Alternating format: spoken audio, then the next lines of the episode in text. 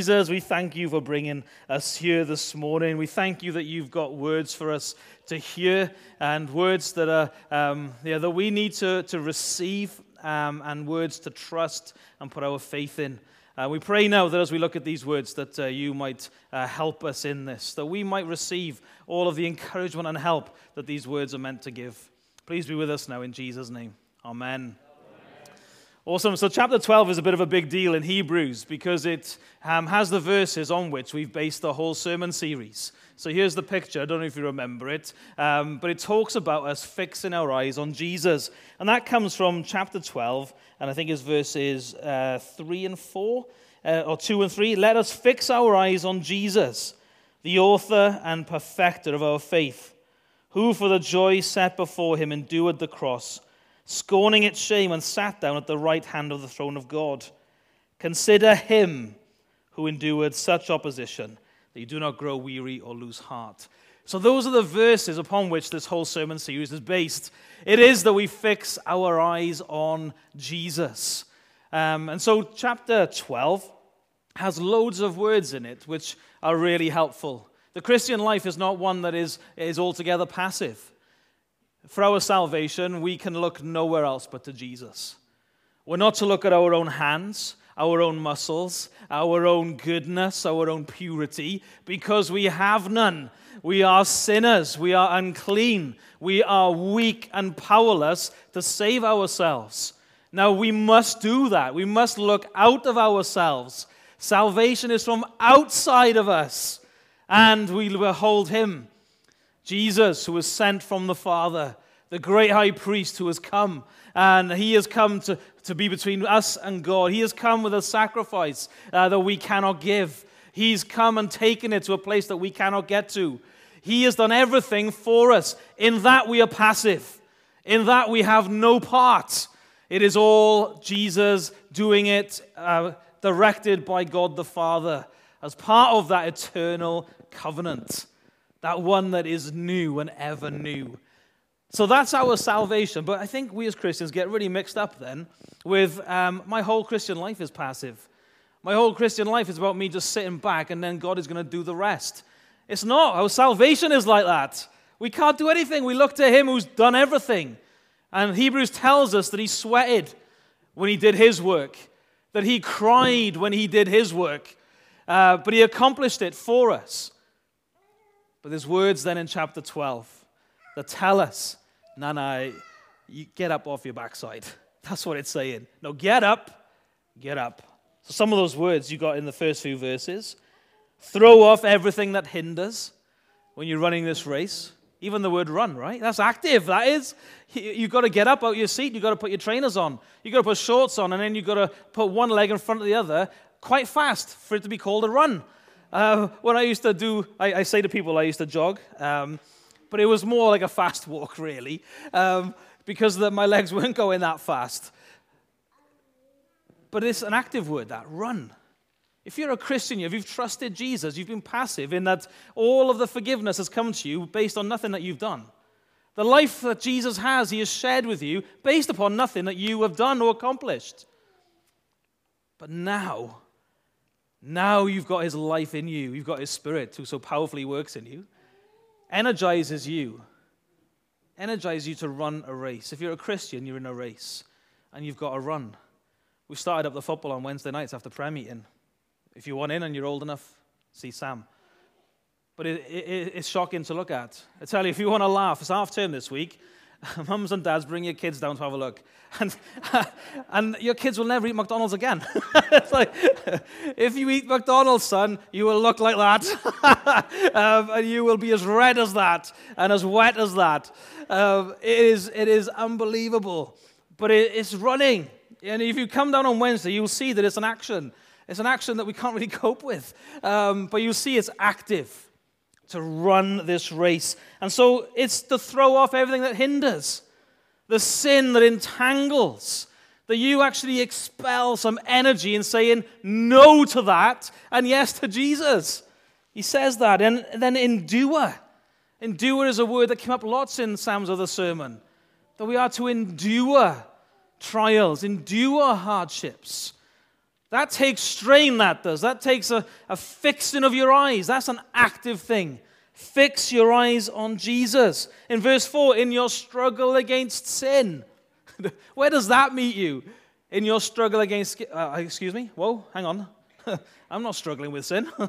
um, no, that's a problem, isn't it? You expend the energy. Make every effort, it says in verse 14, to live in peace with all men. Make every effort to be holy. The Christian life is one of effort, it's one of work. It's one where you get down and it's like, no, I'm going to put myself to the grind here. Then we get into the verses I'm going to speak on this morning. It says, See that no one is godless like Esau. So there's an effort in which you've got to make as a Christian, yeah? An effort to chuck off the sin that hinders, an effort uh, to um, struggle against sin, the sin that you struggle with, to struggle against it, to endure the hardships that you are under that might be quite particular to you at the moment. But then we're introduced in verse 16 to another effort that you've got to make on behalf of other people. You make this effort to be holy, but see to it that no one is godless like Esau. He just quickly flips then to a, to a whole church sort of thing. See to it that no one is godless. There's an effort you make for yourself, but you don't live by yourself, do you? You don't live an individual Christian life do you? You don't live by yourself, just accountable to you. You live in a church family.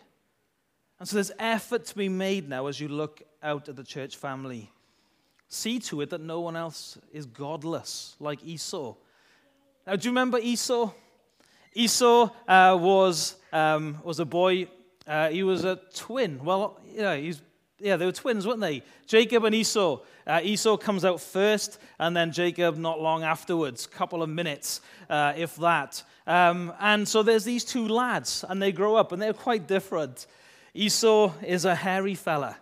Um, he's got hair all over him. Now, I'd love to be hairy. Uh, it's actually one of the things Mel likes about me that I'm not that hairy. Uh, but I would like to be hairy. I'd like a good, really good beard. Um, I know that it comes with shaving your shoulders, but I'm all right with that. Uh, but I'd like to be hairy. But Esau was this hairy man. He was hairy. Jacob, not so much. Um, so I probably fit more with Jacob than I do with Esau. Um, hanging about in the kitchen, watching his mum do the cooking. Uh, not very outdoorsy, you know. But then Esau is the outdoorsy one. You know, he's out running around, bows and arrows, ch- cowboys and Indians, all that sort of stuff. Um, whereas Jacob is not like that. But Esau, as he grows up, proves uh, to be one who doesn't accept what Jesus says. You know that's bad news in Hebrews terms, right? Because he talks in Hebrews about today, if you hear his voice, do not harden your hearts. But he doesn't listen to what Jesus wants. Neither does his dad, Isaac, really. Um, and so it is that there comes a point where Esau is so hungry that he sells his birthright for a bowl of stew. Now, it's not some Michelin star bowl of stew, I don't reckon, you know. Uh, it's nowhere on the par with, uh, with what the life that Jesus is offering him. He has set up the church where Jacob is going to be the church leader. Esau can be in on that if he submits to Jacob. But he's full of pride. I'm not going to submit to my brother.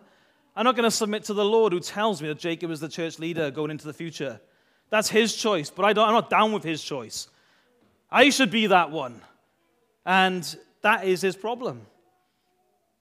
You should submit, shouldn't he? He should have submitted to, to God's choice here in church leader.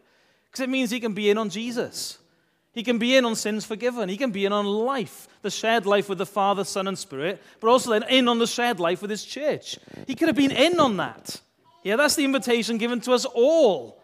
That's the invitation given to you if you're not a Christian here this morning. Is that God has chosen one who is the leader of his assembly.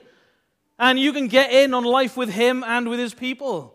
But you've got to accept him. You've got to have him. And Esau, nah, not having it, mate. Not having it. Um, and he sells his, rather than be blessed with God's people, uh, he prefers a bowl of stew.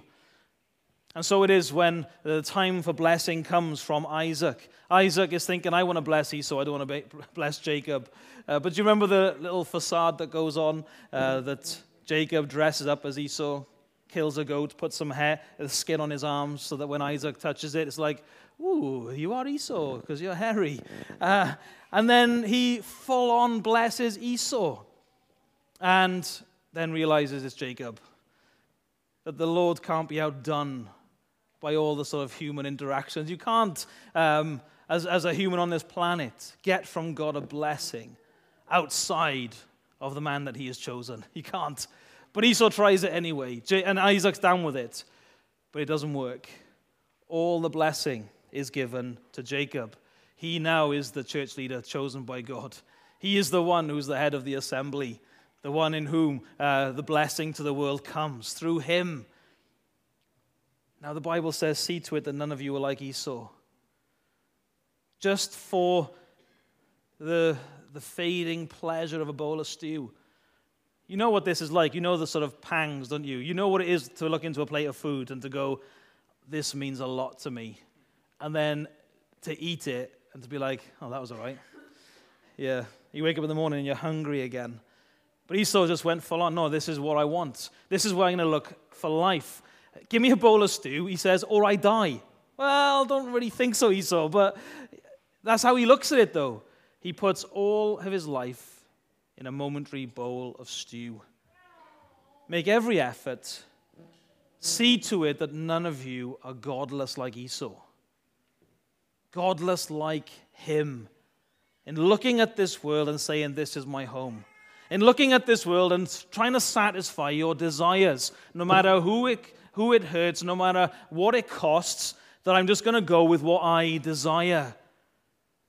See to it that no one is godless like Esau, who rejects the blessing of God in the man he has chosen, but tries to get something out of him anyway. See to it that none of you are like that. Are you like that? Is that how you've decided to live your life? Is that the pattern of your life? I'm not saying that you can't struggle with this, you know. Out of like, oh, he says it, struggle of sin, isn't it? That's what it is. Your evil desires are gonna, oh, and you give in, and it's like, no, confession and repentance. That's not what Esau does. He's not crying because he's repenting. He's crying because he's angry. He's crying because he can't get a blessing. He's crying because he, he wants a blessing outside of what God has decided. Is that you? Is that the pattern of your life? He says to these people, to his church, Look, you didn't come to a mountain. You know, a bit of a scene change there, isn't it? You're like Esau and Jacob, and it's like, why are we talking about mountains? You did not come to a mountain that is gloomy and dark and on fire. You didn't come to a mountain like that. What mountain is this he's talking about? It's Sinai, isn't it? Exodus 19, do you remember it? The people are brought out of Egypt and uh, they come out by the blood of the Lamb. They come through the water, they're baptized, and they walk into the desert. And what Jesus proclaimed in the first happens. We will take a three day journey and we will worship God on this mountain. He's taken them to the Father. So they come out. And as they stand at the bottom, What's, what they see is a mountain on fire, a lightning, the darkness, uh, the trumpet blast. They hear this, the, the command don't let anything touch the mountain until I tell you it's safe. And they totally flip out. They are totally overcome with fear and with dread. He looks at the people here and he's like, You didn't come to a mountain like that, did you? That's not what you saw when you came to the mountain. No, what you saw same mountain, okay? Same mountain. What you saw was Mount Zion. Oh, that's what you saw. Do you remember that? When you looked up, you saw all the coaches arriving from heaven and the angels pouring out in their celebration. As they looked down, they, they saw it, it? The picture of coming out of Egypt, the blood of the Lamb being shed. You believing it, included in those who were brought out and rescued and redeemed he comes through the waters of baptism and out into the, into the desert to meet with the living God. Isn't this amazing? And the angels were having a party. That's what you saw on that mountain. You didn't see the smoke and the fire. You saw that. You saw the church of the firstborn. You saw all the people who belong to this church, all the firstborns ever. Not literal firstborns, but all the firstborns who um, are, have that status that everything belongs to them. They inherit everything. You saw that, didn't you? You saw uh, those whose names were written in heaven. You saw God, the judge of all the earth. And you saw the righteous ones made perfect. You saw all those from Hebrews 11, didn't you? Do you remember that? When you looked up there, you saw, yes, these are all the examples shown to us on, in Hebrews 11 who can't be made perfect until we join them and are led into the new heavens and the new earth. That's what you saw. You know, godless Esau comes to a mountain that is full of fire. If you don't know Jesus here today, that's what you think of God and that's what you see. In his word, he tells us he's a judge. Even on this other mountain scene, the other perspective on that same mountain, they see the God who is the judge of all the earth. It doesn't result in fear and trembling because they know that they are not there because they have done something, because they have accomplished it. They know that they are there on the, on the merit and work of another. They have been passive in getting to that mountain. God had done it with his mighty outstretched arm. Godless Esau, though, looks at that mountain and goes, Flip, I'm not having any of that. I don't want him. I'm not going up there. If I go up there, I'm going to get incinerated. I'm going to be taken out of the equation. But that's not where you come from, right? That's not how you came to know the Father. You came because Jesus brought you. You came because of his first word that he declares on that mountain I am the Lord your God who brought you up from the land of slavery. And he's brought you to himself. That is how you came to this mountain. Does that match up with what with your experience right now? How did you come this morning? You're forgetting what Jesus has done for you. You're forgetting how you've come to know the Father, not on your own, not on your, your efforts, simply upon His. Now, you've come to that mountain and you've seen something different from that, right? Yeah, the law that would slay you takes you to the one who can heal you the one who takes you in to meet the Father. So you've come and you've seen all of that. You've seen that there's a blood that's been sprinkled that speaks a better word than Abel. What does Abel's blood cry out of the ground? What does it cry? It cries for vengeance, it cries for justice. But the blood of Jesus has satisfied all of that. The blood of Jesus cries out for you, doesn't it? Pardon. Pardon because of what Jesus has done, you can make every effort. You can endure hardship. You can see all of your hardships and trials as the work of a father instructing and nurturing and bringing to maturity his child.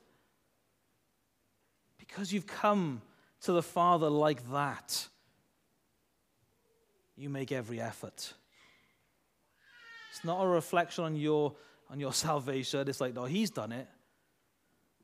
But I need now, I need now to exercise some, some real grit here and gumption. I need to make some effort here.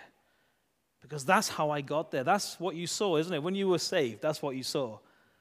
You saw that your sin was bad and the judgment upon your sin is more than what you can sort out. But then Jesus was put before your glorious eyes, isn't it? The glorious Jesus before your eyes and it's Him who takes you to the Father. So now make every effort. Make every effort. Let that spur you on today. That you think, yeah, what am I doing? Mucking around with that, that sin. What am I doing? That's more like what Esau is on, not on what Jesus is on. And to throw that off so you can run and follow Jesus unhindered. Remember Sam when he started chapter 12? We thought about chapter 11 of all these examples. You're like, and they're great, aren't they? All of them exercised their faith. All of them made effort, didn't they? Moses made effort in running the, uh, in the opposite direction to where Pharaoh was. That's effort, that is. It's in the Bible, isn't it? Flee from sin. Run to Jesus. It's like, that's great effort, that is. And Moses did that. And he suffered disgrace with the church. But he saw that as better value than all the treasures of Egypt. And we saw, isn't it, their examples there, and we can run like them and follow their example. But then we're like, really, really, you would have thought the writer would have gone for Jesus, right? It's, you know, worked his way up to Jesus as the example. But he does. He does. Jesus, for the joy set before him, endured the cross. Yeah, that's the effort you're to make, is to run after him, to run and follow him. That group of runners that Sam was talking about, isn't it? The guy who broke that record, he has to run with other people. We need to run with each other. We need to run towards Jesus. Follow him, follow him in his slipstream, that we stay close to him, fixing our eyes on him. You fix your eyes on Jesus, you won't go much wrong. You won't go much wrong. The joy set before us is this mountain. This mountain is described in, uh, in past and future ways, and it's something for the present.